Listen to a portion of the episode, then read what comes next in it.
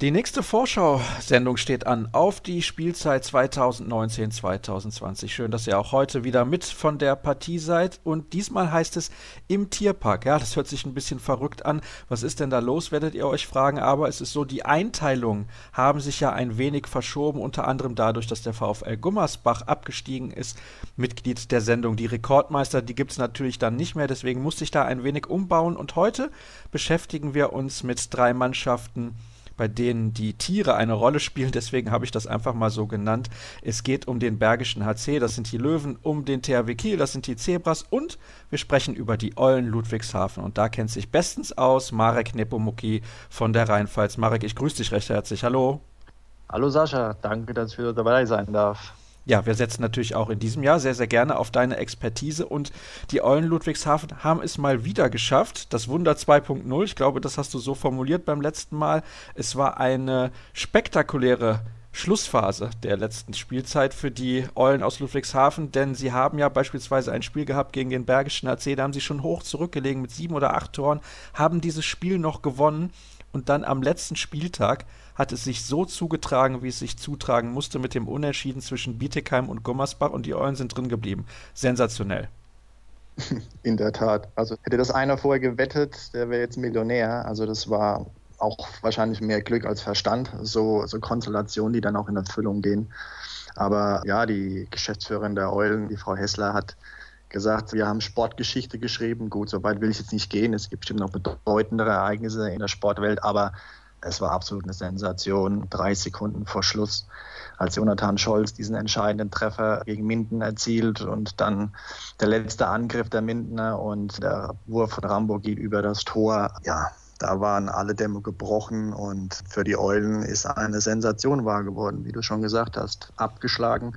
Vier Spieltage vor Schluss, sieben Punkte Rückstand. Da denkt kein normaler Mensch mehr dran. Selbst Kai Dippe, stellvertretender Kapitän der Eulen, hat nach dem Sieg gegen den Bergischen HC gesagt, der Sieg ist schön, aber die Trauer wird noch größer sein, wenn wir abgestiegen sind. Also es haben sogar schon Spieler nicht mehr an diesen Ligaverbleib geglaubt und umso größer war die Freude, als es dann echt vollzogen war, ja. Ja, dann erklär mir mal bitte, wie das möglich ist, denn ich weiß, Benjamin Matschke, der Trainer, das ist ein absoluter Optimist, der sieht alles immer relativ positiv.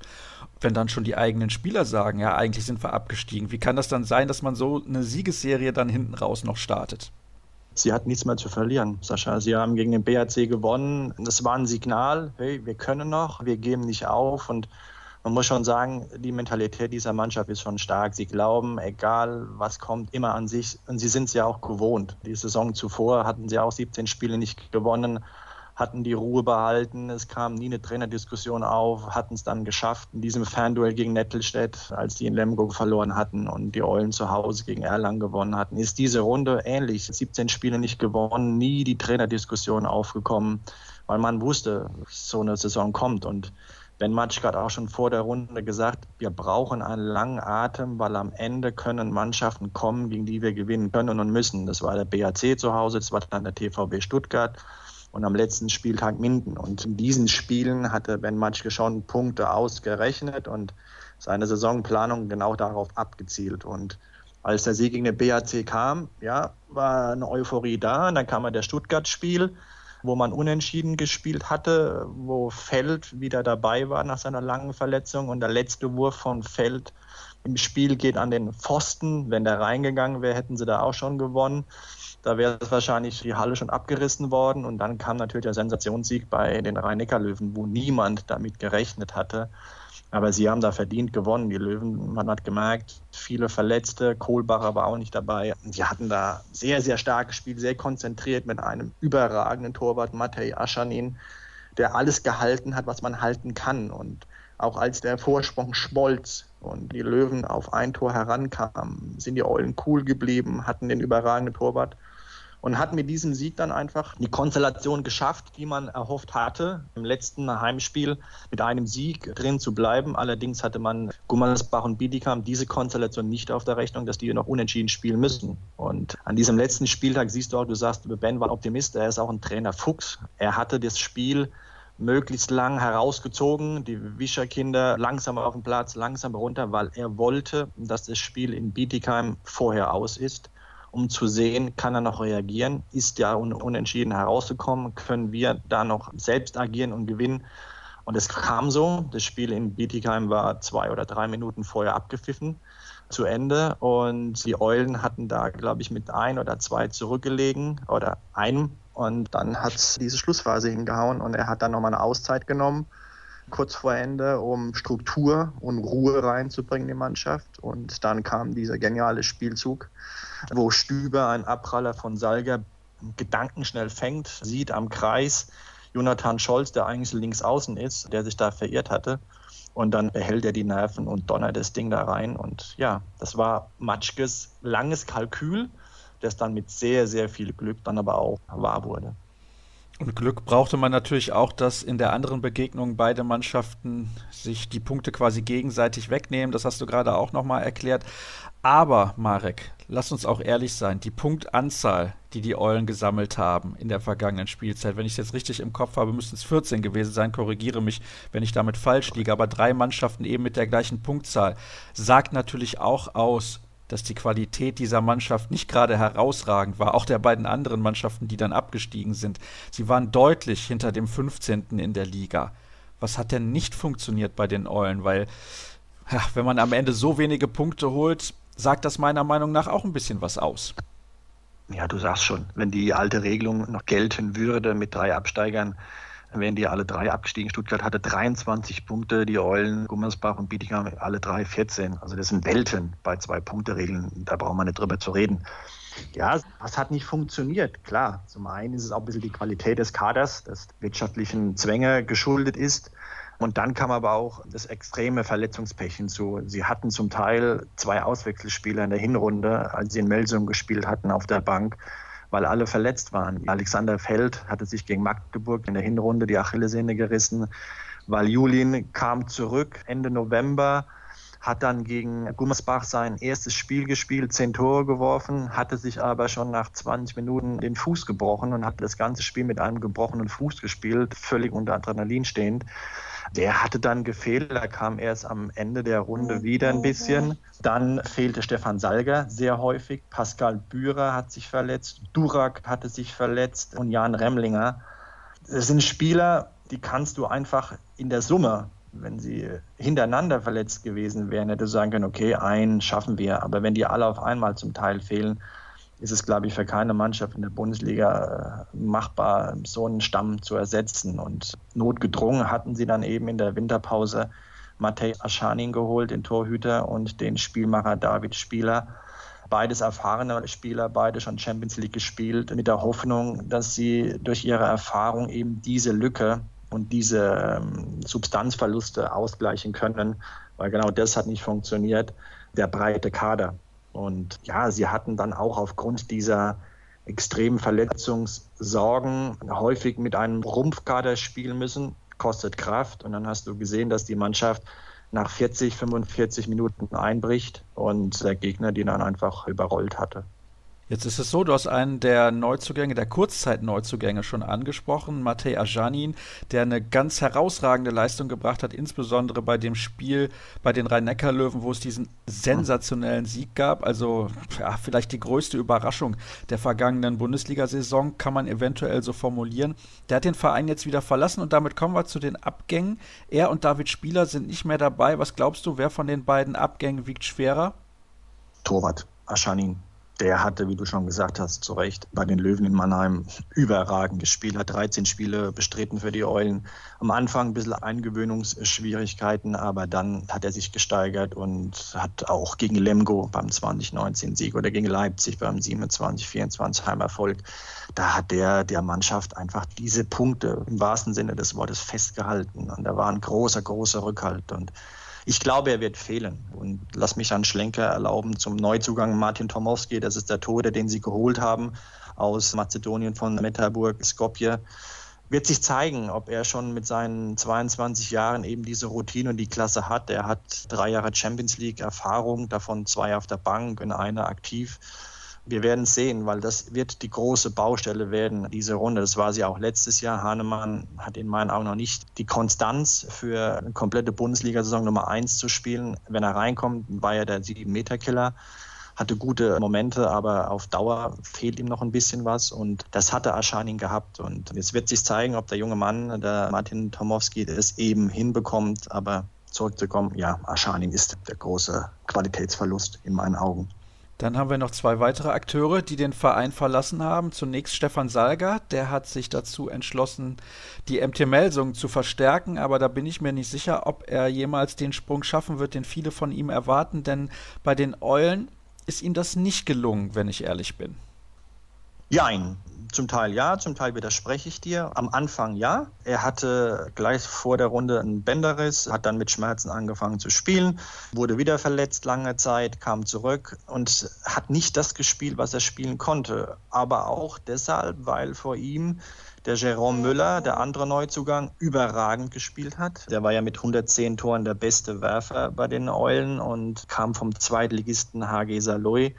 Junior-Nationalspieler, der hat eine Bombensaison gespielt. Nicht umsonst wollte Hannover ihn haben nach dem Abgang von Kai Häfner. Da hatte Ben Matsch keinen Grund, Salga zu stellen. Als aber zu Saisonende Jerome Müller verletzt ausfiel wegen Schulterproblemen und er geschont wurde, kam Stefan Salger, hatte das Vertrauen des Trainers und siehe da, er hat in den letzten vier Spielen überragend gespielt. Er hat auch bei den Löwen eine sensationelle Partie mit ganz vielen Toren geboten. Und da hat man sein Potenzial gesehen, wenn er das Vertrauen, das hundertprozentige Vertrauen eines Trainers bekommt was in ihm steckt. Und er ist ein sehr trainingsfleißiger Spieler. Wenn ich beim Training war und mir das angeschaut habe, war er immer nach Ende des Trainings noch geblieben und hat immer wieder alleine Würfe geübt, um diese Wurfsituationen, sein Repertoire zu automatisieren, oben, tief, flach, hoch und so weiter und so fort. Das hat er immer wieder trainiert für sich selbst und er ist ein sehr strukturierter Spieler, klare Birne, total nett und ich glaube, wenn man ihm die Zeit gibt und nicht die Messlatte zu hoch setzt, kann es werden aber du hast recht, in Melsungen top besetzter Kader. Ob es für diese Runde reicht, keine Ahnung. Aber ich glaube, auf Langfrist wird er seine Spielzeiten bekommen und die werden schon noch Freude an ihm haben. Dann haben wir hier auf der Liste der Abgänge noch Alexander Feld zu verzeichnen und der hat sich der HSG Wetzlar angeschlossen. Ja, der war lange verletzt, hast du eben gesagt. Deswegen ist die Frage, ob man nicht mit seinem Nachfolger Dominik Mappes sogar ein bisschen besser aufgestellt ist. Der kommt vom HCR lang. Vielleicht kannst du das direkt mal miteinander vergleichen und dann gehen wir sozusagen fließend über zu den Neuzugängen. Ja, stimmt dir zu. Alex Feld war lange verletzt. Hart für ihn, ohne Fremdeinwirkung des Gegners, die Achillessehne gerissen. Er kam zurück, sehr fit, sehr gut, hat hart an sich trainiert, sehr ehrgeizig, hat es dann auch geschafft. Die letzten Spiele hat man ja gesehen, seine, er ist ja schon ein ausgebuffter äh, Spieler, so ein kleiner Giftzwerg im positiven Sinne. Ja, und jetzt wird man sehen. Vorausgesetzt, Dominik Mappes bleibt die komplette Runde gesund stimme ich dir zu, dass der Mappes ein durchaus adäquater, vielleicht sogar ein besserer Ersatz ist, weil er kennt Abstiegskampf pur mit Hüttenberg und hat jetzt in Erlangen ja auch eine gewisse Zeit gespielt, am Ende weniger. Und der will. Er kennt die Strukturen des Vereins durch Yannick Hofmann. Mit ihm hat er ja noch Hüttenberg gespielt, er hat ihn informiert über die Eulen, der Trainer hat ihn in Telefonaten absolut überzeugt und der will, der will diese Chance nutzen und zeigen, dass er wesentlich besser spielen kann als in Erlangen. Und ich glaube auch, dass er der Königstransfer werden kann und den Unterschied ausmachen kann, vielleicht auch im Abstiegskampf mit Balingen und Nordhornlingen. Dann haben wir einen sehr, sehr interessanten Mann, der neu ist in Ludwigshafen. Das ist Janne Klein. Der kommt vom FC Barcelona von der zweiten Mannschaft. Allerdings, dort hat er größtenteils gespielt und ich war ein bisschen überrascht, als er sich für die Eulen entschieden hat. Auf der anderen Seite kann man natürlich sagen, da hat er große Chancen, sich dann auch zu entwickeln und Spielzeit zu bekommen. Genau so ist es. Du hast es richtig formuliert.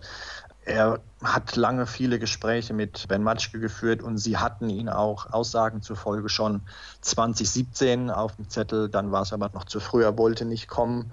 Und jetzt sieht er die Chance, in der Bundesliga zu spielen unter einem Trainer, der jungen Spielern die Chance gibt. Und er hat vor sich Jerome Müller, hat gesehen, wie Müller im ersten Jahr Bundesliga spielen durfte, konnte und das erhofft er sich auch und das ist eine sehr junge rechte Rückraumseite mit Müller und Klein und Müller wird nicht komplett spielen. Daher muss Klein seine Einsatzzeiten bekommen und die wird er nutzen und ich glaube, mit diesem Kalkül ist er gewechselt nach Ludwigshafen. Dann haben wir noch zwei junge Akteure. Einmal Max Neuhaus, der kommt vom SC Magdeburg, hat aber noch keine Bundesligaspiele absolviert, ist auch Jahrgang in 99 und Henrik Wagner von der SG Leutershausen, aber mit Zweitspielrecht ausgestattet. Auf welchen Positionen sind die beiden Akteure zu Hause?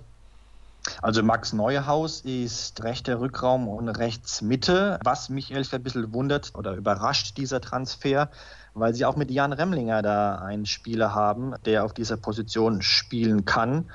Und man hat ihn trotzdem verpflichtet. Muss man sehen, was mit Remlinger passiert. Der war ja wieder fit gewesen in der Rückrunde. In Gummersbach hat er sein erstes Spiel damals bestritten. Überragend gut gespielt, die erste Halbzeit zumindest. Zweite noch ein bisschen eingebrochen. Dann in der Rückrunde kaum noch. Also der ist noch da, der ist fit, der will. Da hat man jetzt mit Mappes, mit Remlinger und mit Neuhaus und mit Pascal Bührer vier Spieler auf dieser Position. Aber gesagt, Neuhaus ist eine perspektivische Verpflichtung. U21-Nationalspieler war jetzt ja bei der WM dabei. Muss man sehen. Hendrik Wagner ist auch Rückraum, eher rechts anzusiedeln. Noch ein sehr junger Spieler, 99er Jahrgang, zwei Meter lang. Also der soll dann quasi auf Langfrist hier aufgebaut werden. Es ist ein Talent aus der Region, großes und man will ihnen die Perspektive hier bieten, auf lange Frist dann hier zu spielen, auf hohem Niveau. Dann kommen wir mal zu den Erwartungen, die man jetzt hat in Ludwigshafen. Natürlich geht es ja nur um den Klassenerhalt und das ist auch das Saisonziel, ganz klar. Aber wäre jetzt nicht da die Torhüterposition, wo ich ein bisschen meine Zweifel habe, was die Qualität angeht, würde ich fast schon sagen, die Eulen sind besser aufgestellt als in der vergangenen Saison. Wie siehst du das denn? Ja, Absolut, stimme ich dir zu. Das dritte Jahr Bundesliga, was jetzt kommt. Sie haben die Erfahrungen im Abstiegskampf. Sie kennen sich aus. Sie haben sich gezielt verstärkt. Die Geschäftsführung und Trainer sagen, es sind alles meine Wunschspieler, die wir geholt haben. Wenn dem so ist, ist es ein Wunschkader, bei dem es dann keine Ausreden mehr geben darf. Sie sind auch stolz, einen Nationaltorhüter verpflichtet zu haben in Martin Tomowski. Man wird sehen, was er kann. Und wenn alle verletzungsfrei bleiben, wird es ein spannender Abstiegskampf werden. Und ich persönlich sage, es gibt ja immer die Mannschaften, die als erstes genannt werden, die zu den Absteigern gehören. Ich glaube, die Eulen Ludwigshafen werden dieses Mal nicht als erster Verein genannt werden. Ich glaube, es ist Nordhorn und an zweiter Stelle sind es die Eulen wahrscheinlich. Und das ist ja schon mal ein Fortschritt. Früher waren es immer die Eulen, die sofort genannt werden, wurden. Ähm, jetzt glaube ich nicht mehr ja, du sagst es, entscheidend wird werden, wie der Torhüter hält, wie die Torhüterposition ist, wie sie ausgefüllt wird von beiden, von dem Duo. Und wenn die einschlagen, dann ist es durchaus möglich, dass sie vielleicht sogar schon früher an das Wunder glauben dürfen als bis zum letzten Spieltag. Wenn du mir noch einen Schlenker erlaubst, die Vorbereitung deutet nicht darauf hin, dass es überragend Leistungen sind. Sparkassen Cup haben sie ja gespielt. Vier Spiele, vier Niederlagen, unter anderem gegen die Zweitligisten Eisenach und Gummersbach. Aber der Teammanager Philipp Grimm, einst Kapitän und dienstältester Spieler bei den Eulen, der sagte mir gerade vor kurzem in einem Gespräch, Vorbereitungsergebnisse sind völlig egal. Was zählt ist ab dem ersten Spieltag, da müssen wir die Punkte sammeln und von da an zählt's. Und da hat er vollkommen recht. Und dann schauen wir kurz noch auf die erste Sieben. Also im Tor glaube ich schon, dass Tomowski sich relativ schnell durchsetzen wird, auch wenn du jetzt sagst, die Torhüterleistungen waren generell in der Vorbereitung nicht das Gelbe vom Ei. Dann haben wir natürlich einen durchaus interessanten Rückraum, der in der Bundesliga, finde ich, mithalten kann mit Asad Valuyin auf der halblinken Position, Dominik Mappes als Spielmacher und Jerome Müller, der letzte Saison ja so durchgestartet ist mit über 100 Feldtoren auf der halbrechten Position. Dann haben wir zwei Außen mit Jonathan Scholz links und mit Alexander Falk rechts, wobei da ja auch noch Pascal Durak im Angebot wäre und am Kreis Frederik Stüber. Das ist zumindest der von den beiden im Vergleich mit Kai Dippe, der deutlich mehr Feldtore erzielt hat. Dippe aber auch ein solider 7-Meter-Schütze. Was ist denn deine Prognose eigentlich? Glaubst du wieder an den Klassenhalt? Also natürlich glaubst du an den Klassenhalt. Du hast in den letzten beiden Jahren auch dran geglaubt. Ich wollte gerade sagen, ich habe letztes Jahr schon gesagt, sie schaffen es und auch wenn es mit einem Tor gereicht hat, dann hat es ja funktioniert. Ja, ich glaube, dass sie schaffen, weil sie einfach die Erfahrung haben und einen überragenden Trainer, der die jungen Leute weiterbringen wird. Ja, es wird sich zeigen, wenn sie, hoffen wir es nicht, dieses Verletzungspech haben, wenn es dann so käme, was wir nicht hoffen, ob sie dann noch die wirtschaftlichen Möglichkeiten haben, nachzubessern das wird sich zeigen, weil da sind sie immer noch der geringste Etat. Mit dem kokettieren sie auch im Verein. Jüngste Mannschaft, geringster Etat. Wir werden es schaffen. Man wird sehen. Man kann auch kritisch fragen, warum schafft es die Geschäftsführung nicht, den Etat jetzt mal so signifikant ein bisschen zu erhöhen, nachdem man das dritte Jahr in der Bundesliga spielt. Das kann ich nicht beurteilen, aber ich glaube, dass sie es schaffen werden, eben wie gesagt, weil sie einen guten Kader haben im Vergleich zu den letzten beiden Jahren, gezielt verstärkt und bei den anderen Mannschaften, ich glaube, bei Baling wird sehr vieles daran abhängen, wie Martin Strobel zurückkommt, die große Säule in diesem Team und ja, ich glaube, sie schaffen es. Wunderbar, dann ist es eigentlich wie immer. Du sagst, die Eulen schaffen es, alle anderen sagen, die Eulen schaffen es nicht und am Ende bleiben sie wahrscheinlich drin. Marek, herzlichen Dank für deine Einschätzung rund um die Eulen aus Ludwigshafen und wir machen die erste Pause in der heutigen Ausgabe. Gleich geht es dann weiter mit dem Bergischen HC. Wir machen weiter mit dem Bergischen HC und das ist das Schöne, wenn man in der gleichen Stadt wohnt. Der Kollege Thomas Rademacher vom Solinger Tageblatt hat den weiten Weg auf sich genommen. Fünf Minuten Fahrdistanz sind es normalerweise von Haustür zu Haustür, kam aber gerade von einem Termin und deutlich später als angekündigt, aber das lassen wir mal das außen vor. Nicht. Ja, das stimmt nicht, sagst du. Ich bin nicht zu spät gekommen. Ja, also sagen wir mal so, es war keine konkrete Uhrzeit ausgemacht, darauf können wir uns einigen. Aber Spaß beiseite, wir sprechen über den Bergischen HC und natürlich zunächst auch über das, was der Verein so im letzten Jahr alles geleistet hat, beziehungsweise die Mannschaft und der Trainer Sebastian Hinze als Aufsteiger auf Platz 7. War das eine Saison, in der im Prinzip eigentlich alles gepasst hat? Musst du mich nicht erstmal vernünftig begrüßen? Ist das nicht so üblich? Ja, das habe ich eigentlich gesagt, dass du hier bist und von welchem Medium du kommst. Das müsste eigentlich ausreichen. Ah, okay. Was war die Frage? Die Frage war, ob das eine maximal erfolgreiche Saison war letztes Jahr für den BHC. Das lässt sich nicht abstreiten. Das ist eine unglaubliche Saison gewesen, die auf Platz 7 geendet ist. Und ja, natürlich hatte man am Ende die Hoffnung, dass es vielleicht der sechste Platz sogar werden könnte. Und damit hätte es ja auch für Europa gereicht. Hat nicht funktioniert. Schade. Wäre sicherlich cool gewesen. Ich glaube, die Leute hier in Solingen und Wuppertal wären auch gekommen zu den internationalen Spielen, auch wenn es kein klanghafter Name gewesen wäre, aber es wäre ja die Europapremiere für den Verein gewesen. Also wäre es schon nett gewesen. Das hat nicht geklappt, aber davon abgesehen mit Platz 7 nach dem Aufstieg, wenn man sich das mal vorstellt, vor zwei Jahren, als der BRC abgestiegen ist, dann zwei Jahre später ist er Platz 7. Das ist schon sowas wie der siebte Himmel. Aha, wenn das mal nicht auch zur Platzierung passt. Ja, die Wespen, die sind hier nicht sonderlich freundlich. Da muss ich mich für entschuldigen hier auf der Terrasse. Aber ich würde gerne von dir natürlich auch wissen, warum war der BHC denn so erfolgreich? Der siebte Platz, der kam ja nicht von ungefähr. Das hatte auch seine Gründe. Ja, die Mannschaft wurde sehr gut zusammengestellt. Damals ja in der Abstiegssaison, wo man ja vielleicht auch noch so diese vage Hoffnung hatte, dass man vielleicht doch die erste Liga noch halten kann, hat man sich ja schon um diesen Umbruch gekümmert, der damals anstand. Und da wurde extrem gut, ja, sagen wir mal, eingekauft. Mit Linus Arneson, Max Dari, die beiden Schweden sind da sicherlich ganz vorne zu nennen. Aber ja, der gesamte Kader wurde viel geschickter zusammengestellt, dass er zum System passt, das Sebastian Hinze spielen will. Jetzt hat man den Eindruck, es ist alles genau überlegt, wen man sich da holt. Und da greift wirklich ein Rädchen das andere. Es sind eigentlich keine Spieler da, die jetzt so diese Ansprüche stellen, dass sie irgendwo die Nummer eins sind oder ganz besonders viel Spielzeit haben wollen. Also nicht so diese übertriebenen ego-gesteuerten Spieler, ist mein Eindruck, dass dieses Team wirklich auch als Einheit so funktioniert, wie man sich das im Sport immer wünscht. Das ist immer leichter hergesagt, aber es ist in dem Fall wirklich gelungen. Das Team hat eben wirklich kollektiv funktioniert. Und dazu hat man ja auch aus den negativen Erfahrungen gelernt beim BHC. Also nicht nur, dass die Mannschaft jetzt sehr gut zusammengestellt wurde, man hat auch aus den Erfahrungen gelernt mit vielen Verletzten, dass man die besser kompensieren kann. Dafür hat man gesorgt, indem man den Kader einfach breiter gemacht hat. Man verfügt über einen größeren Spielerpool, wo dann auch, wenn einer ausfällt, das Level nicht drastisch einbricht. Und so konnte man dann auch in der letzten Saison, war es ja auch so, trotz Platz 7, dass es Phasen gab mit sehr, sehr vielen Verletzten. Und trotzdem hat man es auch da noch geschafft, Spiele zu gewinnen. Wenn man noch ohne die Verletzten durchgekommen wäre, dann hätte es auch zu Platz 6 gereicht. Also da lehne ich mich weit, eigentlich nicht besonders weit aus dem Fenster, da bin ich mir sehr sicher.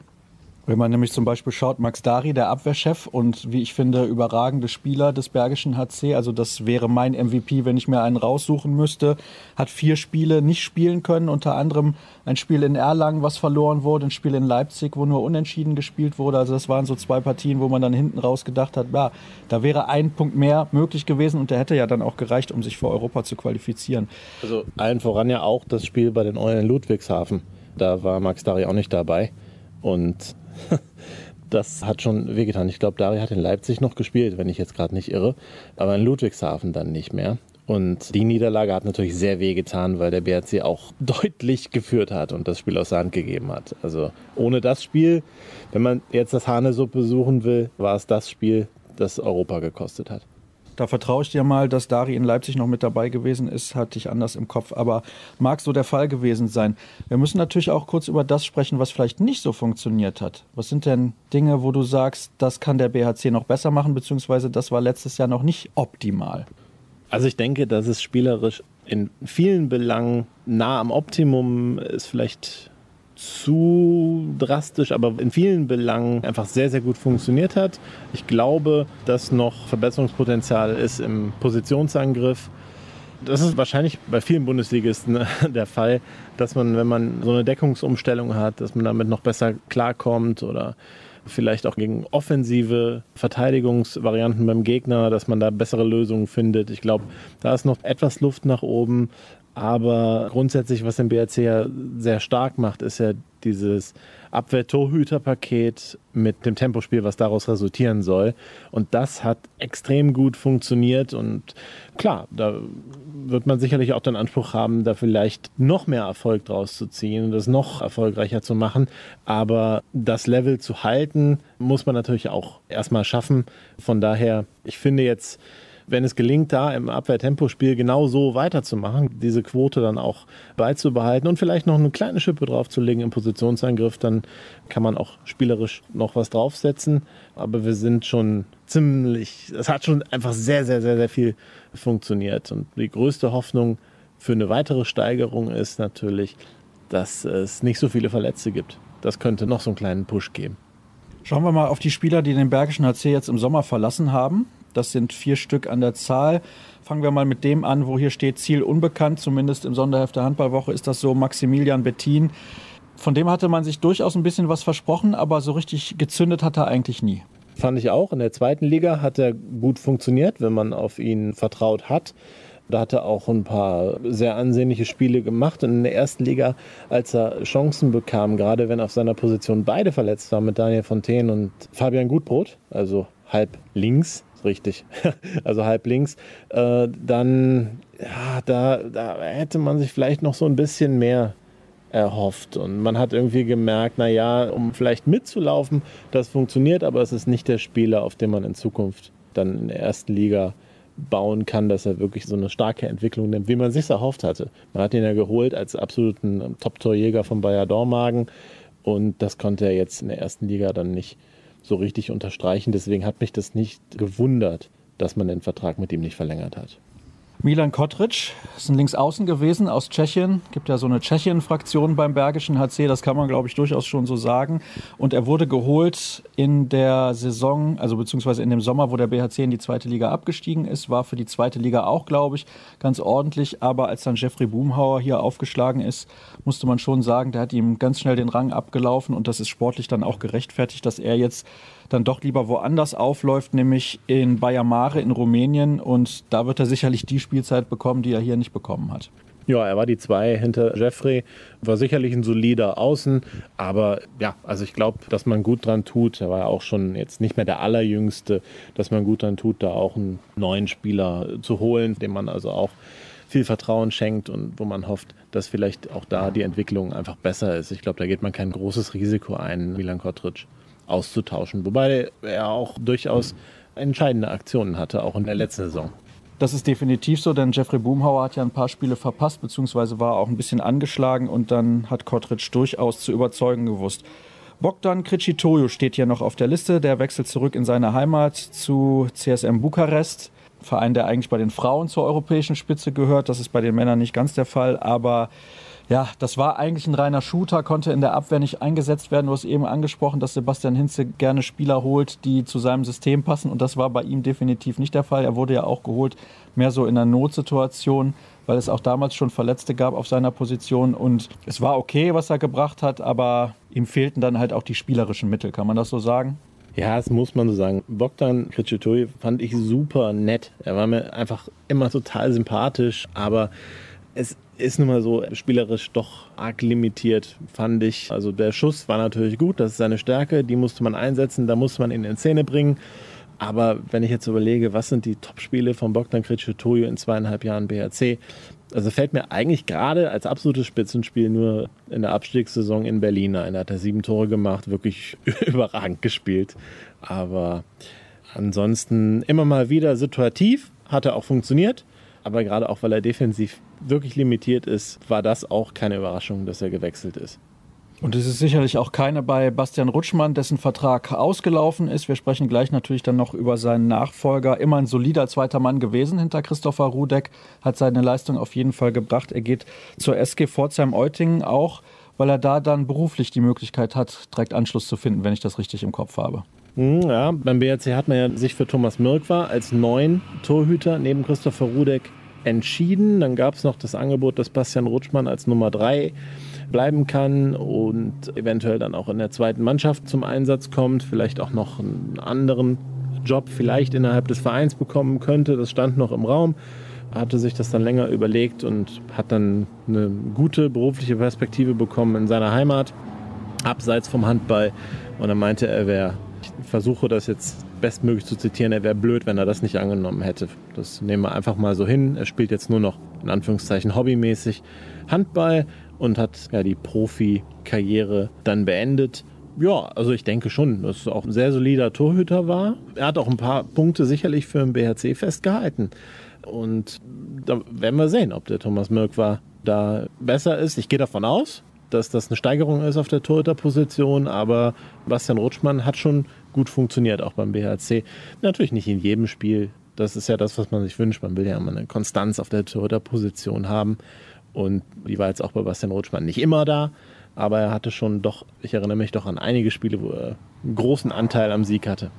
Dann kommen wir doch direkt zu seinem Nachfolger. Thomas Schmirkwa kommt von der HBW Balingen-Waldstätten. Der Verein ist jetzt auch in die erste Liga aufgestiegen und er war für mich eigentlich in den vergangenen zwei Jahren insgesamt gesehen der beste Torhüter der zweiten Liga. Er ist tschechischer Nationaltorhüter, hat beispielsweise bei der Europameisterschaft 2018 in Kroatien sehr, sehr gute Leistungen gebracht. Und ich glaube, im Gespann zusammen mit Christopher Rudek, die beiden können sich sehr gut ergänzen. Das kann wunderbar funktionieren. Die können sich gegenseitig noch mal ein bisschen mehr pushen, als das vielleicht in der Kombination Rudek und Rutschmann der Fall gewesen ist. Ja, das fällt mir wirklich bei ihm extrem schwer, das einzuschätzen. Ich habe ihn erst einmal jetzt spielen sehen in der Vorbereitung, also selber spielen sehen. Und bei Torhütern fällt es mir mit am schwersten zu sehen, ob ein Torhüter wirklich gut ist oder nicht gut ist. Da muss ich sagen, da habe ich immer schon Probleme mit. Klar kann ich am Ende gucken, wie viele Paraden hat der, wie viele Schüsse hat der gekriegt, wie viel Prozent hat der, dann kann man es natürlich bewerten. Aber es gibt natürlich Leute, vielleicht bilden die sich das nur ein, ich weiß es nicht, die dann einfach sich den Torhüter angucken und nach wenigen Minuten sagen können, na, der ist sehr, sehr gut oder halt nicht so gut. Und das erkenne ich bei Torhütern einfach am schlechtesten. Von daher, Thomas Mirkwa bringt sehr, sehr gute Referenzen mit, hat im Nationaltrikot überragend gespielt, hat sehr, sehr gute Fangquoten bei HBW Baling-Wallstätten. Deswegen gehe ich davon aus, dass es ein sehr guter Torhüter ist und sich beide, also Mirkwa und Christopher Rudek, da wird man sehen, wer wirklich dann den Vorzug bekommt oder ob es überhaupt eine Nummer 1 gibt, gefühlt, oder ob die sich die Einsatzzeiten mehr oder weniger teilen. Das wird interessant sein. Jetzt in der Vorbereitung war es so, ich hatte das Gefühl, dass Christopher Rudek ein bisschen besser reingekommen ist. Aber naja, das ist Vorbereitung und es ist auch nur ein Gefühl von mir. Ich habe, wie gesagt, nur ein Spiel gesehen. Dann haben wir, was mir auffällt, vier weitere Neuzugänge, die alle nicht aus der ersten Liga kommen. Ich erinnere mich noch gut an den vergangenen Sommer. Da hat man beispielsweise mit Daniel Fontaine oder mit Rafael Barena richtig geklotzt was die Neuzugänge angeht. Das waren prominente Namen. Diesmal setzt man eher auf entwicklungsfähige junge Spieler, zum Beispiel noch auf der Torhüterposition mit Jonas Klammer, der vom VfL Gummersbach zum BHC gekommen ist, aber als klare Nummer drei und soll dann auch teilweise Spielpraxis in der zweiten Mannschaft sammeln. Und dann haben wir noch Lukas Stutzke, Der hat ja in der vergangenen Spielzeit schon einige Partien mit Zweispielrecht absolviert beim BHC, hat also Erstligaerfahrung, war eigentlich in Dormagen unterwegs, hat jetzt auch bei der Junioren-WM, fand ich, doch ganz ordentliche Leistung gebracht, musste häufig auf einer für ihn ungewohnten Position spielen, im halbrechten Rückraum, aber im Mittelblock durchaus solide. Und dann haben wir noch Sebastian Damm, links außen, eingeplant als zweiter Mann hinter Jeffrey Boomhauer. Und der kommt aus Lübeck. Und dann haben wir noch Ragnar Johansson, halbrechte Position vom TV Hüttenberg. Ist das so der wichtigste Neuzugang vielleicht? Kann man das sagen? Weil gerade auf der Position meiner Meinung nach der größte Bedarf bestand? Naja, der wichtigste Neuzugang müssen wir mal schauen, aber es ist natürlich so, dass Ragnar Jonsson den Bogdan Kriciotoju ersetzt und da muss man natürlich gucken, wie eben schon erwähnt, Bogdan sehr eindimensional nur einsetzbar. Ragnar Jonsson kann sowohl decken als auch offensiv spielen, ist auch ein Faktor im Tempospiel, also man kann fast sagen, der perfekte Systemspieler für Sebastian Hinze. Da habe ich auch sehr, sehr hohe Erwartungen. Und wie du schon sagst, naja, im halbrechten Rückraum ist es natürlich so, dass Christian Nippes da extrem viel in die Bresche springen musste. In der Rückrunde, vor allem letzte Saison, hat das super gemacht, aber auch er wird natürlich nicht jünger, hat auch immer wieder mit Verletzungen zu kämpfen, der Kapitän, und ist natürlich ein absolutes Vorbild, was Einstellungen und so weiter betrifft. Aber da, dass nicht mehr so viel Verantwortung auf ihm lastet, ist natürlich super. Und dafür ist es natürlich fantastisch, dann den Spieler zu haben. Bei Maci Maczynski, der nach einem Kreuzbandriss zurückkommen wird, muss man dann mal abwarten, wie gut der dann wieder einschlagen wird. Da hat man immer auch den Eindruck, dass das ein Spieler ist, der ein richtiger Faktor werden kann. Und hat ja auch viele gute Spiele gehabt, aber dann wirft ihn immer wieder eine Verletzung zurück. Also das ist eine sehr interessante Situation im halbrechten Rückraum. Und dazu kommt ja nächstes Jahr bekommt man ja David Schmidt dazu, einen neuen Nationalspieler, der jetzt schon sein Debüt in der Nationalmannschaft gegeben hätte, wenn er nicht verletzt gewesen wäre. Der kommt von Stuttgart nächstes Jahr, auch auf der Position. Und dann muss man sagen, dann wird die Position, glaube ich, richtig, richtig stark besetzt sein beim BRC. Zumindest für BHC-Verhältnisse. Ich glaube, so kann man das auf jeden Fall formulieren. Und einen Spieler hätte ich jetzt beinahe noch vergessen, der kommt nämlich aus der eigenen Jugend, Alexander Weck. Auf den hält man große Stücke auch in den Junioren-Nationalmannschaften schon unterwegs gewesen. Also man merkt, der BHC stellt sich sehr, sehr breit auf. 21 Spieler umfasst der offizielle Kader, das ist sehr, sehr ordentlich. Aber du hast es auch schon angesprochen, in der vergangenen Saison gab es immer wieder Verletzte und deswegen glaube ich sehr, sehr sinnvoll, so zu agieren. Was sind denn die Erwartungen des Vereins? Ich meine, generell geht der BHC immer sehr defensiv die Dinge an und man formuliert nicht Offensivziele. Aber ich glaube, sie wissen schon sehr gut einzuschätzen, wie wir das am Anfang auch besprochen haben, dass die letzte Saison fast perfekt gelaufen ist. Heißt, Platz 8 bis 12 wäre in Ordnung für den BHC? Da gehe ich von aus, wobei es ja nicht wirklich um die Platzierung geht. Es geht, glaube ich, darum, wie spielt man? Kann man hinterher zufrieden sein mit dem, was man aus den einzelnen Spielen rausbekommen hat?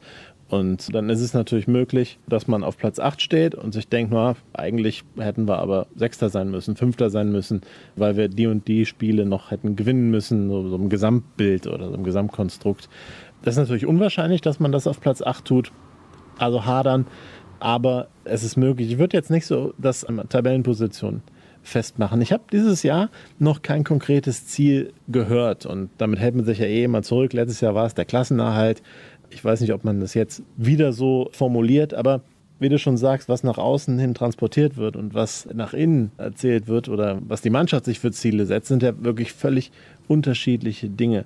Denn als es dann am letzten Spieltag gegen die SG Flensburg, als man da verloren hat im ASS-Dom, was ja zu erwarten war, aber da war man schon enttäuscht, dass man es dann halt um einen Punkt beziehungsweise ein paar Tore nicht geschafft hat, Europa zu erreichen. Und da hat dann Sebastian Hinze, der Trainer, was mich wirklich ein bisschen überrascht hat, auch zugegeben, dass man ja das schon wollte intern und nach außen hatte man da aber ja, gemauert will ich nicht sagen, aber man ist nicht so offensiv natürlich mit dem Thema umgegangen. Hat gesagt, so, jetzt wollen wir auch Europa holen oder sowas. Das wird halt da nicht gesagt. Aber es war nach innen schon das Ziel.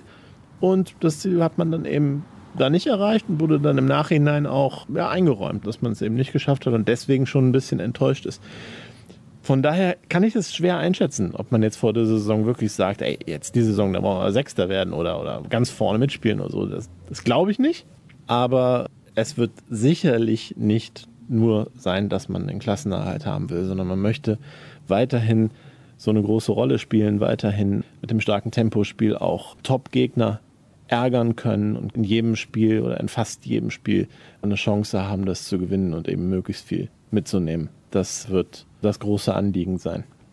Und man muss ja auch eine große Halle füllen, dann, denn man geht bis zu viermal in den ISS-Dome nach Düsseldorf. Also wenn man da unattraktiven Handball spielt und erfolglosen Handball und irgendwo im hinteren Mittelfeld rumdümpelt, jetzt sage ich mal nicht unbedingt im Abstiegskampf, aber auf den Plätzen 11 bis 15, dann werden auch nicht viele Leute in diese große Halle kommen. Das ist ja auch nicht unwichtig, um den Etat dann entsprechend auch auf dem gleichen Niveau zu halten. Schauen wir noch kurz auf die erste Sieben. Wir haben eben schon über die Torhüter diskutiert, Rudek oder Mirkwa. Du hast jetzt eben gesagt, Rudek wird wahrscheinlich noch als Nummer eins zumindest in die Saison gehen. Das sagt dir dein Gefühl. Dann haben wir auf den Außen definitiv gesetzt Jeffrey Boomhauer und Arno Gunnarsson.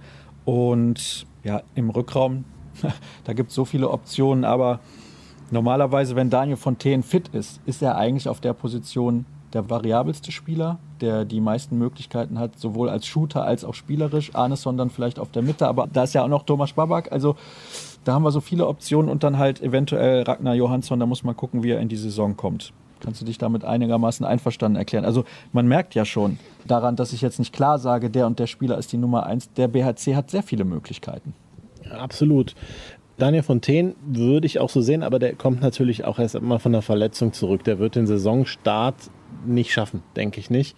Von daher wäre dann erstmal, auch was Erfahrung betrifft, natürlich erste Wahl halblinks Fabian Gutbrot. Denke ich, würde dann erstmal in der ersten sieben stehen. Aber es kann auch sein, dass Sebastian Hinze überrascht ist, wäre das nicht, aber dass man mit Thomas Spörberg und Linus Arneson im Rückraum agiert, also die da sind, also beide Spielmacher, da gibt es wirklich viele Varianten. Der WRC ist doch durch die Kaderbreite, trotz zweier Verletzten definitiv oder fast definitiv, die zum Saisonstart nicht da sind, Maciej Maczynski und Daniel Fontaine, einfach nicht wirklich ausrechenbar für einen Gegner. Ansonsten klar, so rein nominell, dann Linus Arneson auf der Mitte und ja, halb rechts. Weiß ich gar nicht, ob unbedingt Ragnar, könnte auch Christian Nippes sein, warum nicht? Also das wird man sehen. Ne? Hängt sicherlich auch vom Gegner ab und von der Taktik und also was man da spielen will, was so die Idee ist. Jetzt weiß ich nicht, wie lange wir miteinander gesprochen haben. Mein Gefühl sagt mir, es ist schon ein bisschen länger. Dann kommen wir mal zum Abschluss. Was ist denn deine Prognose bzw. dein Tipp? Du warst ja letztes Jahr schon sehr, sehr optimistisch, obwohl der BHC Aufsteiger war, aber da konnte man es schon ein bisschen erahnen, weil halt auch die Qualität der Neuzugänge auf jeden Fall gepasst hat. Was wird aus dem BHC in der Spielzeit 2019-2020? Der BRC ist ja auch sowas wie ein Vorbereitungsweltmeister gerade. Kein einziges Spiel in der Vorbereitung verloren, zwei Turniere gewonnen. Ja, das wird nichts wert sein natürlich, aber ich habe schon ein sehr gutes Gefühl, auch wieder was das Mannschaftsgefüge betrifft, dass es sehr, sehr gut zusammenpasst. Das wird eine gute Saison, aber alle Mannschaften werden extrem heiß sein, auch den BRC zu schlagen. Und der BRC ist nicht mehr so der, ach, da kommt jetzt der Aufsteiger in die Halle, auch das Publikum. Auch die Zuschauer werden den BRC einfach ernster nehmen beim Gegner. Was auch immer das bedeutet, aber die Atmosphäre wird irgendwie heißer sein. Also es es ist auf jeden Fall eine große Herausforderung und ich glaube, dass der BRC seine gute Leistung bestätigt, indem er wieder einen einstelligen Tabellenplatz erreichen wird. Dieser Traum von Platz 6, das ist, wäre auch mein Traum. Ob der dann, weiß ja gar nicht, dass er wieder für Europa reicht, aber ein europäischer Startplatz wäre auch mein Traum, das mal zu erleben. Das kann ich mir aber im Moment nicht vorstellen, aber ich hoffe es natürlich. Aber ich glaube schon, dass es wieder eine gute Saison wird und also nicht ich glaube nicht, dass es Platz 14 wird, wobei es natürlich passieren kann, wenn man, vor allem auch wenn man schlecht startet.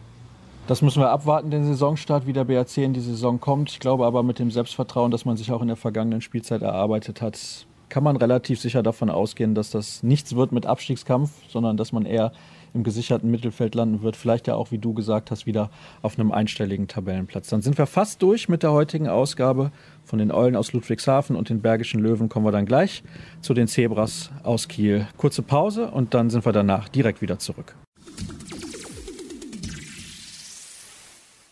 Wir kommen zum letzten Teil der heutigen Vorschau auf die kommende Spielzeit. Und ich begrüße neben mir den Kollegen Tamo Schwarz von den Kieler Nachrichten. Hallo Tamo. Hallo Sascha. Denn wir haben die wunderbare Gelegenheit, hier bei den Helden des Handballs miteinander persönlich zu sprechen. Das ist ja immer die schönste Variante und wir sprechen ausführlich über den Rekordmeister, über die Zebras und wie immer zu Beginn der Rückblick auf das, was in der letzten Saison los gewesen ist. DHB-Pokalsieger geworden, den ERF-Cup gewonnen, Vizemeister mit nur sechs Minuspunkten, das muss man ja auch mal erwähnen. Also insgesamt eine sehr, sehr gute Saison des THW. Auf jeden Fall eine sehr gute Saison, ein sehr, sehr würdiger Abschied für Alfred Gislason. Die beiden Pokale waren auf jeden Fall Balsam auf die Seelen der Zebras, kann man sagen. Und am Ende nicht Meister zu werden, aber bester Vizemeister aller Zeiten zu sein mit sechs Minuspunkten, da kann sich die Mannschaft auf jeden Fall überhaupt nichts vorwerfen. Das war eine rundum gelungene Saison, kann man sagen. Was glaubst du, wie sehr hat das der Mannschaft und auch Trainer Alfred Gislason in die Karten gespielt, dass man im Herbst eben nicht diese Doppelbelastung hatte mit der Champions League? Auf jeden Fall. Das ist natürlich ein Vorteil gegenüber den anderen Mannschaften, die eben diese Champions League Doppelbelastung hatten. Der ERF Cup ist da auf jeden Fall kein vergleichbarer Wert, weil es gab nur eine Quali-Runde im, im Herbst und dann ging es ja erst nach der WM-Pause weiter.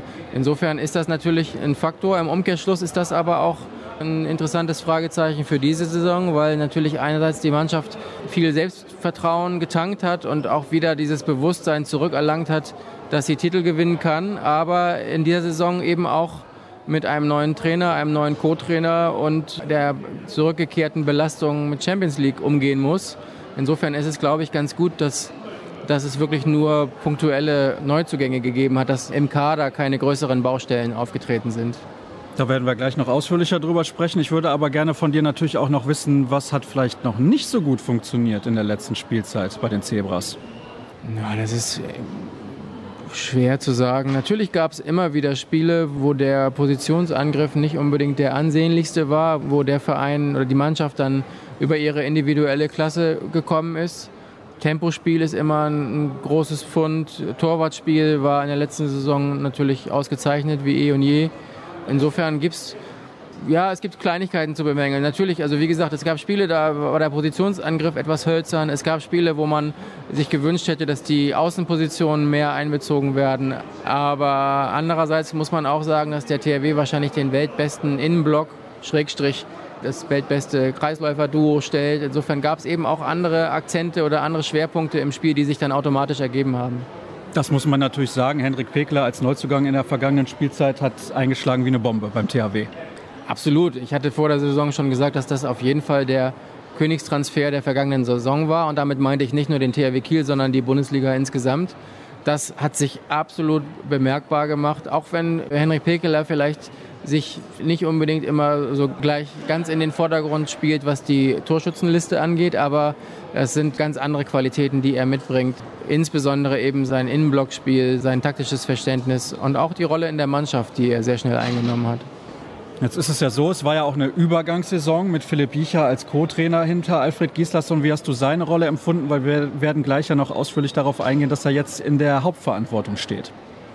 Ja, er hat als Co-Trainer eine, eine, sehr souveräne Rolle gespielt, hat seine Arbeit gemacht, hat, glaube ich, mehr als die meisten gedacht haben, auch schon Aufgaben von Alfred übertragen bekommen, hat sich beispielsweise um ein neues Abwehrsystem gekümmert. Die haben dann am Anfang der Saison angefangen, so eine eine 6 zu 0 Deckung mit offensiven Halben zu spielen. So, er hat einfach defensive Aufgaben gehabt, hat aber, glaube ich, auch in der Mannschaft viel auf die Spieler ausgestrahlt. Also das war auch sehr gelungen.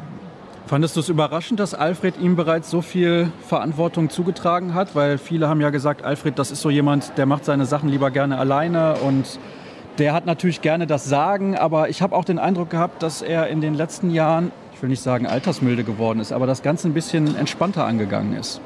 Ja, und natürlich weiß man ja auch, dass Alfred einer derjenigen war, die sich für Philipp Jicher als seinen Nachfolger ausgesprochen haben. Und dann wäre Alfred selbst ja auch schlecht beraten gewesen, wenn ihm, wie ich glaube, die Zukunft des THW Kiel so am Herzen liegt, wenn er dann seinen Co-Trainer, der sein Nachfolger werden soll, nicht bestmöglich eingearbeitet hätte. Und dazu gehörte eben auch ihn mit Aufgaben zu betrauen. Und Philipp hat das super gelöst. Und ich denke, das wird sich jetzt auch von der Aufteilung her, das hat man auch im Trainingslager und in der Vorbereitung schon gemerkt. Also auch Christian Sprenger bekommt mehr Aufgaben, ein größeres Spielfeld, als es in den ersten Jahren bei Alfred Gislason der Fall war. Wir schließen den Blick auf die alte Saison immer mit dem Blick auf die Abgänge an. Aber da wir gerade schon über Alfred Gislason gesprochen haben, er hinterlässt natürlich große Fußstapfen, wenn man sieht, wer alles bei seinem Abschiedsspiel mit dabei gewesen ist. Das war ja ein Who is Who der letzten zwei Jahrzehnte des Welthandballs. Absolute Superstars, die da den Weg nach Kiel nochmal auf sich genommen haben, um ihn dann halt auch gebührend zu feiern. Ja, was soll man für ein Fazit ziehen? Alfred Gislason in Kiel, das war eine absolute Erfolgsgeschichte. Ja, absolut, zu Recht hängt sein Konterfei jetzt auch in der Ahnengalerie und am Hallendach und wir haben auch an dieser Stelle ja schon drüber gesprochen. Ich möchte jetzt nicht alle Titel und alle Erfolge von ihm nochmal aufzählen und ich bin auch fest davon überzeugt, dass da noch welche hinzukommen werden. Aber diese Ära, die er beim THW geprägt hat, ist auch trotz der Krise in den Jahren vor der letzten Saison ist es absolut unbeschreiblich, was der geleistet hat.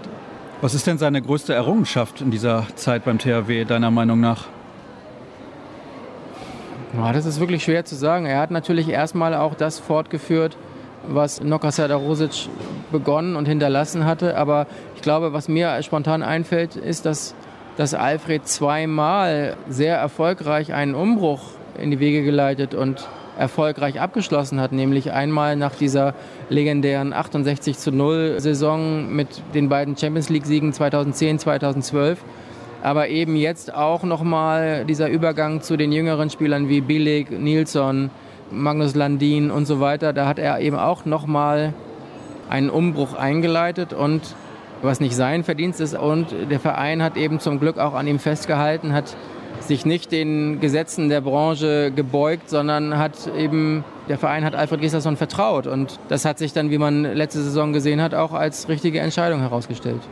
Und so ist der Abschied natürlich doppelt schöner. Und ich glaube, alle haben sich sehr gefreut, dass das nochmal so funktioniert hat mit zwei Titeln zum Ende der Ära Alfred Gislason. Aber auch andere Spieler natürlich haben den Verein verlassen. Also andere Spieler ist natürlich falsch. Es haben auch Spieler den Verein verlassen, so ist es richtig.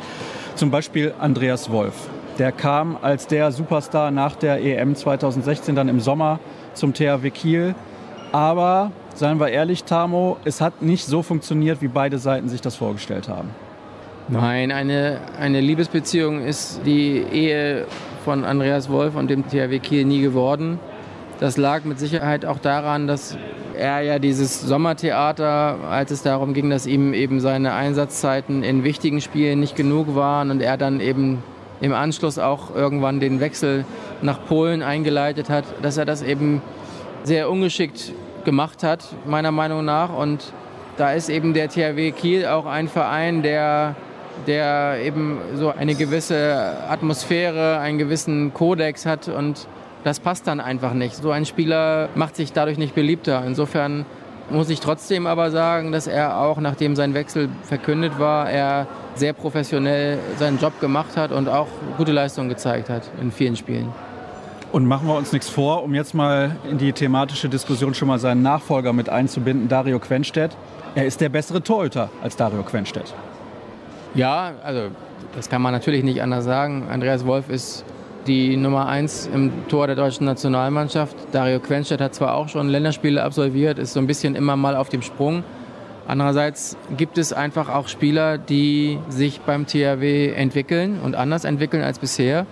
Und wenn man sieht, als Andreas Wolf verpflichtet wurde, also als die, die Verpflichtung eingetütet wurde, da war er bei der HSG Wetzlar und war bei der HSG Wetzlar noch nicht mal die Nummer eins und hat sich dann ja in der Zwischenzeit, bis sein Vertrag dann überhaupt erst begann, entwickelt und durch die EM 2016 ist er so ein bisschen zum Gesicht des deutschen Handballs geworden. Das war aber zu Wetzlarer Zeiten auch nicht unbedingt immer absehbar. Und ich will nicht ausschließen, dass Dario Quenstedt eine ähnliche Entwicklung beim THW durchlaufen wird. Gleichzeitig muss man aber auch sagen, dass es im Moment, glaube ich, bei der Konstellation darum geht, eine sehr solide, verlässliche Nummer zwei hinter Niklas Landin zu haben, der in den allermeisten Fällen ja auch seine Leistung abruft. Gut, im Fall von Andreas Wolf tut es ihm vielleicht auch ganz gut, dass er jetzt die klare Nummer 1 ist in Kielce. Manche Torhüter kommen ja mit dieser Rolle deutlich besser zurecht, wenn ihnen viel mehr Vertrauen geschenkt wird. Und Niklas Landin hat in den letzten Jahren so überragend gehalten. Da kann man sich nicht wundern, dass es schwer war, an ihm vorbeizuziehen. Sebastian Firnhaber war ein Rollenspieler, kann man das so sagen? Also jemand, der mal von der Bank kam und auf den man sich einigermaßen verlassen konnte, aber darüber hinaus eigentlich wusste er, das ist so meine Position in der Mannschaft und mehr geht nicht? Absolut, ja. War ganz klar mit ihm auch so kommuniziert. Backup im Innenblock hinter Winzek und Pekeler, Backup am Kreis hinter Winzek und Pekeler. Über die beiden haben wir eben schon gesprochen, an denen kam er nicht vorbei und ich habe trotzdem vollstes Verständnis dafür, dass er einfach auf der Suche nach mehr Spielanteilen war und der THW hätte ihn, glaube ich, in dieser Backup-Rolle gerne behalten, aber ja, ich glaube, alle hatten dann auch Verständnis, dass er einen anderen Weg gehen möchte. Und dann steht hier auf der Liste der Abgänge noch Marco Wujen. Viele machen sich ein bisschen Sorgen um seine Gesundheit. Ich weiß, es ist vielleicht jetzt auch nicht der Zeitpunkt, da zu spekulieren, aber generell, wie groß ist sein sportlicher Verlust? Er war ja viele Jahre ein Leistungsträger, aber in den letzten zwei Jahren, würde ich mal sagen, hat er schon ordentlich abgebaut. Ja, also Marco war ja nicht nur viele Jahre lang Leistungsträger, sondern er war auch ein Spieler, der bis zu seiner Erkrankung in der Vorsaison nicht ein einziges Spiel in Jahren verpasst hat. Unglaublich viele Spiele, unglaublich viele Tore, war Torschützenkönig. Der Verlust scheint nicht so riesengroß, wenn man die letzten beiden Saisons anguckt. Andererseits ist der Verlust ja auch trotzdem eine neue Justierung, denn man hatte dennoch drei Linkshänder auf der halbrechten Rückraumposition und hat jetzt mit Steffen Weinhold und Harald Reinkind nur noch zwei. Insofern ist das erstmal auch ein numerischer Verlust. Aber das, ja, das ist schwer einzuschätzen. Steffen Weinhold war lange verletzungsanfällig. Man muss eben einfach auch sehen, wie diese Saison mit der Doppelbelastung jetzt laufen wird. Da habe ich gleich ein, zwei Fragen noch dazu. Dann kommen wir zu den Neuzugängen. Über Dario Quenstedt haben wir schon gesprochen, deswegen lassen wir den jetzt mal außen vor. Pavel Horak ist auf jeden Fall ein interessanter Spieler. Er hat sehr viel Bundesliga-Erfahrung, 238 Spiele schon in der höchsten deutschen Spielklasse absolviert. Den kannst du bringen und da wirst du wahrscheinlich nichts mit verkehrt machen. Genau, da weiß man, was man hat. Das hat er jetzt in der Vorbereitung auch schon gezeigt. Ich habe ihn schon im Innenblock gesehen und er fügt sich nahtlos ein. Natürlich muss er in die Abläufe und so weiter noch reinkommen, aber das ist so ein routinierter Spieler, der ja auch schon ein paar Jährchen auf dem Buckel hat. Ich glaube, der ist 36. Hat Champions League-Erfahrung, Bundesliga-Erfahrung, ganz viel Nationalmannschaftserfahrung. Spielt seit einer Verletzung hauptsächlich nur noch in der Defensive, macht das aber stark.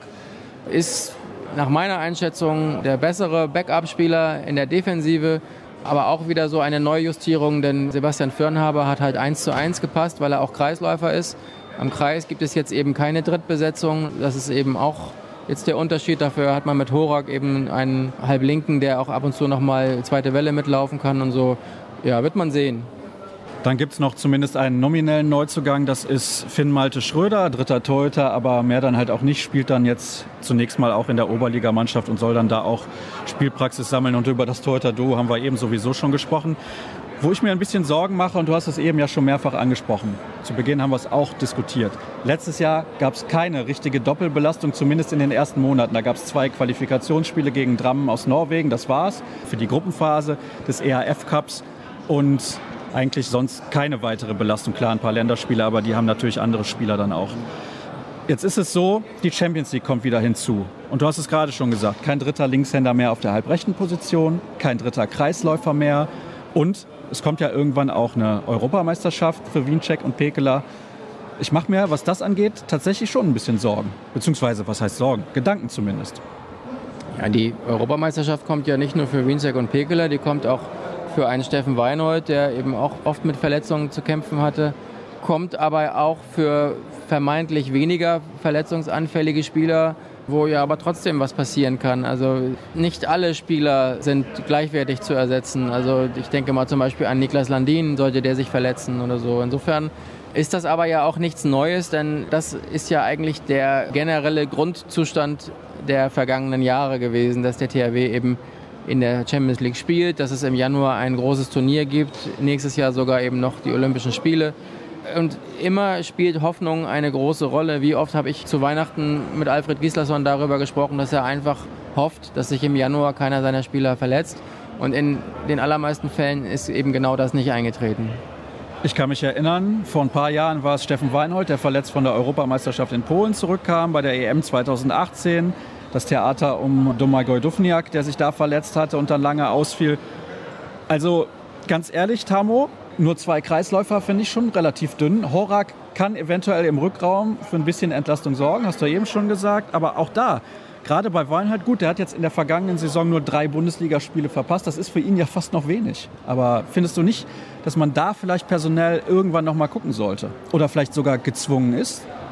Also wenn ich jetzt gezwungen wäre, nach einer Achillesferse zu suchen, dann könnte man in der Tat sagen, dass zwei Kreisläufer eventuell ein Risiko mit sich bringen könnten. Andererseits ist es auch eine Position, wo nur einer spielt und wir zwei haben, die sich abwechseln können. Wenn alles gut geht, verliert am Ende der Saison niemand mehr ein Wort darüber, Auch ein dritter Linkshänder im rechten Rückraum ist jetzt auch nicht selbstverständlich bei allen Vereinen. Also dort zwei zu haben auf jeder Rückraumposition ist jetzt auch nicht ungewöhnlich. Insofern weiß man ja aber auch, du hattest eben Steffen Weinhold 2016 erwähnt, da muss man noch sagen, dass im Spiel gegen Russland Christian Dissinger sich gleich mitverletzt hat und sich dann bei den Olympischen Spielen noch schwerer verletzt hat. Insofern, es gab immer wieder diese Fälle, aber der THW war auch immer in der Lage zu reagieren und nachzujustieren. Und ich will jetzt auch nicht die Qualität der Mannschaft irgendwie schlecht machen, denn die ist herausragend gut. Also der THW ist auf allen Positionen sehr, sehr gut besetzt und entsprechend sind ja wahrscheinlich auch die Ziele für die kommende Spielzeit. Ja, die Ziele sind ja beim THW eigentlich immer gleich. Diplomatisch wird es immer in die Formulierung gepackt, man möchte gerne das Final Four in Köln erreichen, man möchte gerne das Final Four in Hamburg erreichen und man möchte um die Meisterschaft mitspielen. Ich halte den THW aber ehrlich gesagt, auch wenn ich wahrscheinlich für viele als befangen gelte, in dieser Saison wirklich für den Titelkandidaten Nummer 1. Das heißt, deine Prognose ist, der THW Kiel wird am Ende deutscher Meister, wenn ich das jetzt richtig interpretiere. Zumindest war ich in der vergangenen Saison davon ausgegangen, dass der THW sehr, sehr lange und sehr, sehr ambitioniert um die Meisterschaft mitspielen würde. Und das ist auch so eingetreten. Und ich denke, dass der THW im Kader die wenigsten Umwälzungen hat, dass er mit der eingespielten Mannschaft weitermachen kann. Ein bisschen hängt natürlich auch ab von der Stellschraube Philipp Jicher, der als neuer Cheftrainer jetzt ins kalte Wasser springt. Aber wenn ich mich festlegen muss, ist für mich der THW Titelkandidat Nummer eins. Und dann noch natürlich Champions League Final Four. Das ist mal ein Ziel, wo man sagt, ja, der THW, da möchte man schon gerne mal wieder dabei sein. Auch eine deutsche Mannschaft möchte generell mal wieder dabei sein. Das ist jetzt auch einige Jahre her. Da habe ich noch ein bisschen Zweifel. Also was die Bundesliga angeht, bin ich relativ optimistisch, aber aufgrund der großen Belastungen, die jetzt in dieser Saison auf die Mannschaft zukommt, würde ich sagen, wäre das schon ein großer Erfolg, wenn man den Sprung nach Köln schafft. Ja, das ist ja auch so ein leidiges Thema. Ich finde es immer so schade, wenn man jetzt sich das Final Four in der Vorsaison angesehen hat, sich das Niveau dort angesehen hat, dann wäre natürlich ein deutscher Verein dort völlig zu Recht richtig aufgehoben. Und es war ja auch so ein bisschen so ein Gefühl, so man sieht, was man dort hätte erreichen können. Der THW hat in der gleichen Saison dann im ERF Cup das Final vorgespielt, also in der kleineren Variante. Aber die Bundesliga ist eben der Faktor. Die deutschen Mannschaften haben eben im Saisonverlauf einfach eine viel, viel höhere Belastung. Und ja, die Mannschaft, die das am besten kanalisieren kann, die den besten Weg durch diesen Parcours findet, die hat, glaube ich, große Chancen, dieses Jahr mal wieder dabei zu sein. Da würden wir uns auf jeden Fall drüber freuen. Dann haben wir auch ein paar mehr deutsche Stimmen nächstes Jahr, wenn wir dann aus Köln berichten. Tamo, herzlichen Dank. Das soll es gewesen sein für die heutige Ausgabe. Wir hören uns in zwei Tagen natürlich wieder mit der nächsten Vorschau-Sendung. Dann geht es um die MT-Melsungen, um die HSG Wetzlar und um die Rhein-Neckar-Löwen. Alle weiteren Infos findet ihr bis dahin unter facebook.com slash kreisab, bei Twitter at kreisab.de sowie bei Instagram unter dem Hashtag und Accountnamen kreisab. Bis dann. Tschüss.